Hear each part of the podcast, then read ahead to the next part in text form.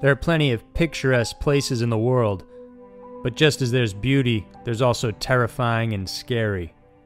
This list of places are not typical vacation destinations by any stretch, and are sure to haunt anyone who visits them. These are the 5 most scary and creepy places on Earth. Number 5. Paris Catacombs. Hailed as the City of Lights, Paris is known the world over for its romantic allure and beautiful sights. But there's something underneath all that charm, something unlike anything else in the world that will send chills down your spine. And that's the existence of the Paris Catacombs. Even before the city came to be, Parisian underground mines and quarries were widespread. These mines were built haphazardly and were once used to quarry limestone for constructing buildings, as well as gypsum used in plaster of Paris. Ever since its discovery, the mines have been found to have 3 large networks that run underground in several districts. After quarrying and mining stopped, the people began building the city on top of these existing mines, and they were left undisturbed, nearly forgotten until the late 18th century. By this time, the people of Paris had one massive cemetery problem. Because there was no urban planning when it was first created, Paris began with building their cemetery right in the middle of it. However, as the dead piled up, their graves began overflowing, and the smell of rotting corpses invaded the air. Perfume sellers even complained they couldn't sell their products because the stench overpowered them. By 1763, Louis XV banned added burials within the city, and the church pushed back and wouldn't allow any of the bodies to be disturbed or moved. It took an act of God to finally push them into action. Prolonged heavy rains caused a wall of the cemetery to collapse and washed out hundreds of corpses onto the streets, and it was then that they finally decided to place the dead inside the abandoned tunnels. People started moving the bodies into the catacombs in 1786. The remains were often grouped in a specific area according to the cemeteries they were taken from, and after 12 years all the city's cemeteries were emptied and fully moved into the mines. Today, over a mile of the catacombs are dedicated as an ossuary, housing more than 6 million bodies inside, which is more than the number of people in Paris. As visitors enter, they are greeted with an inscription on the doorway that translates to, "Stop, this is the Empire of Death." Much of the catacombs have been mapped out, but so many still aren't. Cataphiles, who are people who explore the underground tunnels for fun, have sworn that at least one concert was held there in 1817. And finally, there's the legend of Philbert Aspart, who got lost inside in 1793. It was said that he wandered around unable to find a way out. When his body was found 11 years later, it was discovered close to an exit, but unfortunately, he never found it. Number 4. Snake Island. If you're deathly afraid of snakes, there's one island you should stay away from. Ilha Queimada Grande, otherwise known as Snake Island. Located off the coast of Brazil, Snake Island was cut off from the mainland by rising sea levels during the last ice age. This place is mostly covered in a thick rainforest and open grasslands. The island was once inhabited by people. Those who occupied it attempted to create a banana plantation and used the slash and burn technique to clear out a portion of land for planting. This garnered it the name Queimada, which means slash and burn in Portuguese. However, it was fully abandoned by the 1920s. What makes Snake Island so scary and deadly are its inhabitants now. It's estimated that there's 1 to 5 snakes for every 3 square feet of land. While non-venomous snakes are also here, its prominent resident is the vicious golden lancehead viper. They are considered to be one of the most venomous snakes in the world. Compared to other ones in their genus, they've developed venom that's 5 times more deadly and can easily kill small prey in an instant. Golden lanceheads are considered critically endangered, and Snake Island is the only place in the world where they are known to exist. They can grow up to a foot and a half, and their poison has the capacity to melt the flesh around a bite wound, causing massive bleeding and then death.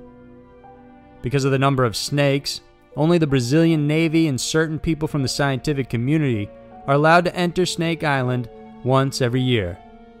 Of course, there are reports that poachers have tried to go there as well. Their goal, to capture the deadly golden lanceheads because of their rarity and venom. It's estimated these snakes can fetch prices as high as $30,000 apiece on the black market. As for deaths in this snake-infested land, there are two main stories that are frequently reported by locals. The first is of a fisherman who suffered engine trouble with his boat. He unknowingly got off on the island and explored it looking for bananas. He was most likely bitten and ran back to his boat, where his body was eventually found in a pool of his own blood. The second story is about the family of the last lighthouse keeper. Apparently one night, snakes entered their windows and sent the family members scurrying to their boat in fear. As they headed back to the dock, snakes hanging from the tree branches overhead bit them, and all of them suffered a horribly painful death. Number 3. Island of the Dolls. Considered a haunted island, the Island of the Dolls can be reached in a 2-hour canal drive from Mexico City. An actual floating garden, the island amps up the creepy factor with the hundreds of dolls and doll parts decorating the trees in various areas of the island. According to legend, La Isla de la Muñeca came to be because of one man, a local named Don Julian Barrera. A hermit, he lived on one of the small islands inside the canal system, and one day he came across a little girl that had drowned under mysterious circumstances. She was never identified, and shortly afterwards, Barrera discovered a doll floating nearby. He thought it likely belonged to her, so in hopes of appeasing her spirit and helping her move along into the afterlife, he hung the doll on a tree. But this didn't seem to help. Soon Barrera said he could hear the anguish and terrifying screams of a girl, and on occasion, he could even hear the dolls talking themselves. So he began his crusade of putting up more dolls in the trees, in hopes of pacifying whatever it was that was tormenting him. He collected dolls from the garbage and canals. He would dress them up or simply tie them using wire and hung them on the trees and branches. Some were intact, others mutilated and dismembered. Barrera was welcoming of guests who were curious about his unusual hobby. In 2001, he was found dead, floating in the same canal system where he said he found the little girl years earlier. Some say he suffered a heart attack and died by the water, while others say some unknown force, perhaps even the spirit of the little girl, drove him to his death. Today there are over 1,500 dolls hanging all around. Most of these were the ones Barrera had put up himself, and they've been left untouched for many years. Number 2. Capuchin Catacombs of Palermo. Mummies aren't just found in Egypt, they're also found on the beautiful island of Sicily. The city of Capuchin is located on the outskirts of Palermo. In it is found the famously creepy Capuchin Monastery. During the 16th century, this monastery ran out of space for their cemetery and decided to excavate beneath the church. It's there they created various crypts, which were originally designed to host the mummified bodies of dead monks. The first monk mummified and placed underneath here was Silvestro of Gubbio in 1599, while the last monk interred was Brother Ricardo in 1871. Later on, wealthy and prominent families had their relatives mummified and displayed inside the tombs as well, providing payment and donation to the monastery for this opportunity. The mummified bodies were well maintained and displayed for everyone to see. If the donation or payment was late, then it was removed from viewing and would only be placed back up again if payments were resumed. One of the last bodies interred in the catacombs was in the 1920s. It was that of a 2-year-old girl by the name of Rosalia Lombardo. The body is so well maintained that she's been nicknamed Sleeping Beauty. For years, the techniques of preservation was a secret, and it wasn't until recently that historians figured out the process. Turns out the bodies were maintained using a combination of various chemicals, including glycerin, formalin, zinc salts, and an alcohol solution that included salicylic acid. Today, the Capuchin Catacombs host over 8,000 bodies and more than 1,200 of them are mummified. These corpses line the walls and are divided into various categories. Visitors can find sections for men, women, children, priests, monks, virgins, and professionals.